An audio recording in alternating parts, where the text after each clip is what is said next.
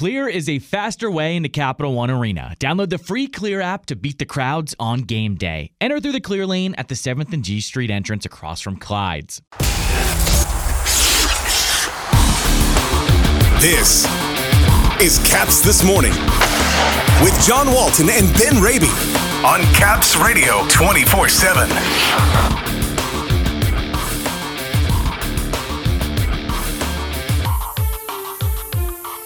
The Tampa Bay Lightning in town tonight.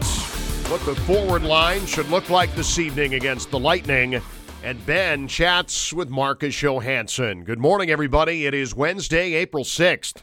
Welcome to Caps This Morning here on Caps Radio 24 7, presented by Clear, the faster way into Capital One Arena. It's the Capitals and the Tampa Bay Lightning tonight at 7th and F as a rugged stretch of schedule continues for Washington. The Bolts are coming in a little on the angry side, too, after a 6 2 loss at home to Toronto on Monday night. The Capitals, meanwhile, are trying to get right after a 5 1 pasting by Minnesota Sunday, and now they've lost 20 times on home ice this season, including games beyond 60 minutes. Regarding the forward lines tonight, after TJ Oshie took a practice day on the top line with Alex Ovechkin and Evgeny Kuznetsov on Monday. Yesterday, it was Connor Sheary on the top line with number 8 and number 92. Expect that to potentially hold tonight against the Lightning. Marcus Johansson, who we will hear from in a few minutes, looks to be on the third line tonight with Lars Eller and TJ Oshie. Rather formidable number two line in theory tonight as Anthony Mantha alongside Nick Backstrom and Tom Wilson. As far as the goaltending, well, according to head coach Peter Laviolette, it sounds like the days of Vitek Vanecek being the number one on the depth chart, at least for now, are over. It's back to an open competition between he and Ilya Samsonov. It's kind of always been a two team tandem. I'm looking for somebody to push forward out of that two team tandem and, and be the guy that grabs it and, and grabs the crease and keeps it. I'd like to have a, a guy that we has emerged and moved forward from that group. They're both good goaltenders, but you want somebody to really take hold of it. And so there's an opportunity for them down the down the stretch here. Reading the tea leaves sure sounds like we might see Ilya Samsonov get the start tonight. We'll find out at the morning skate coming up later on this morning. Leading into the game with Tampa Bay tonight, here's Ben catching up with Marcus Johansson as he looks to get up to speed after the trade from Seattle. So we'll tee off off the bat. Been back here a couple of weeks, just as far as getting reacclimated and readjusted on the ice, off the ice. A mid-season trade like this, what's this been like for you these past few weeks? It's a lot of fun to be back for sure. Uh, I love these guys. I love this place, the fans, and everything. Uh, everything about it.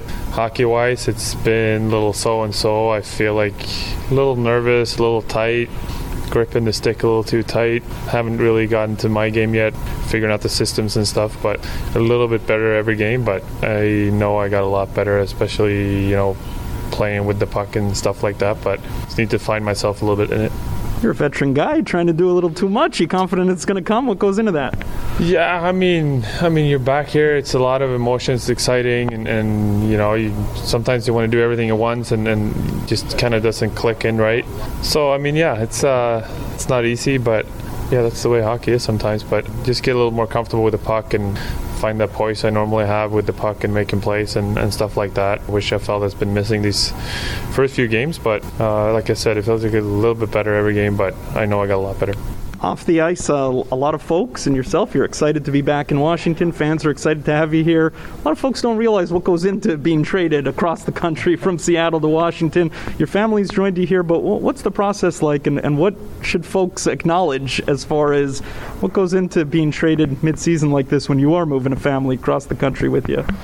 Coming back here is, is easy. I mean, we know everything. We know the area. We, we have friends and people around that to help us and, and all that. So that stuff's been been great. I think hockey wise, it's always it'll you know hard to, to, switch here. There's new systems, there's new line mates, new teammates, and uh, like I said, trying to find my game within that. Sometimes it, it takes a little bit, and uh, you know you want it all to work right away, and that's kind of what I said. You want to do everything at once, kind of. But I mean, it's, it's been a lot of fun. I just you know, because I need to find myself in the game a little bit and, and kind of calm down and, and, and play my game and play the right way. it should be a lot better. I'll ask you a couple of things about the time over the past few years when, when you weren't here. One is your run with Boston in 2019. For so many years here, you were part of those teams that had great regular seasons and didn't ultimately go all the way to the final. What was that like for you in 2019, joining the team late in the year and being able, at long last for you personally, to compete in the finals and go all the way to a game seven? Uh, that was a great experience. I think Boston is place I think I might have played my best hockey. I think it was their game fit me really well, and, and when I got there, I somehow I just went out and played and didn't worry too much uh, about anything, and, and it really worked out. So uh, it was obviously tough losing game seven, but it also showed that you know it's possible to get there, and, and it was a good experience for me, both hockey wise and, and everything else. I think, but like I said, I think it really worked well for me. I played well in that playoffs. I think that's the best hockey I've played. Yeah, that was a lot of fun. And to play on that stage and to succeed, conference final, Stanley Cup final, that's that's the big time. It, it doesn't get bigger than that. no, definitely. That's, and that was uh, the most fun part about it. I think it's. Uh, it's cool to be part of, and and uh, you know you want to go do it again. And I'm curious. Conversely, the following year, most of the league played in the bubble in the summer of 2020. You had a newborn at home, your second girl. But what was that like to have gone that long without playing NHL hockey while many of your peers in the middle of August and September are busy getting together and they had training camps and the whole deal? Yeah, I mean, it was it was different. It took a while to get back into it. I mean, I think it was what, nine months or something without playing hockey, and and that's uh, that's a long time. So it, it, took a little bit, but I mean, I wasn't the only one. There was a bunch of players who had the same situation, and I mean, I think everyone wanted to keep playing, but not much we could do about it. I feel like this year finally I'm, I'm knocking wood been a little more healthy. It's been a lot of injuries and like you said, then the COVID stuff and and all that. So it's been a little uh, little up and down, but this year it's been better and healthier, and I feel like I'm getting back to myself a little bit more to be back here and to see Alex Ovechkin continuing to do what he did early in your career. Has anything changed in, in the five years with him and, and watching him? Are you surprised he's still doing it at this age, this many uh, years? No, and no. I think, uh, yeah, it's impressive, man. To keep putting up goals and everything the way he's doing, you know, it's it's pretty insane. And I mean, he's the same. He same guy and, and everything. I think he's uh, it's fun to fun to see all the success that he's had and the fact that you know just milestone after milestone keeps piling up. It's it's pretty cool. So final thing, we'll leave you with this. There, there's a lot of comfortability, similarities here from when you were here five years ago. I know the coaching staff has changed, maybe some systems have changed, but as far far as the personalities in there, they're all a little older. More guys have kids. I mean, yeah. what, what, what's different? How does it feel different being back here? Uh, no, like I said, I think it's like coming home, and, and it's sometimes it feels like everything's the same, but then at the same time it's a little bit weird. And like you said, everyone's older. There's got 18 yeah. dads in that room. Yeah, exactly. It's uh, it's a little bit different, but it's awesome. It's so good to be back. I've said when I've come back here and played with other teams, it's always been special and weird coming here playing and playing against Capitals, and kind of just feels right to be be on that side of the of the locker room and the, of, the, of the bench.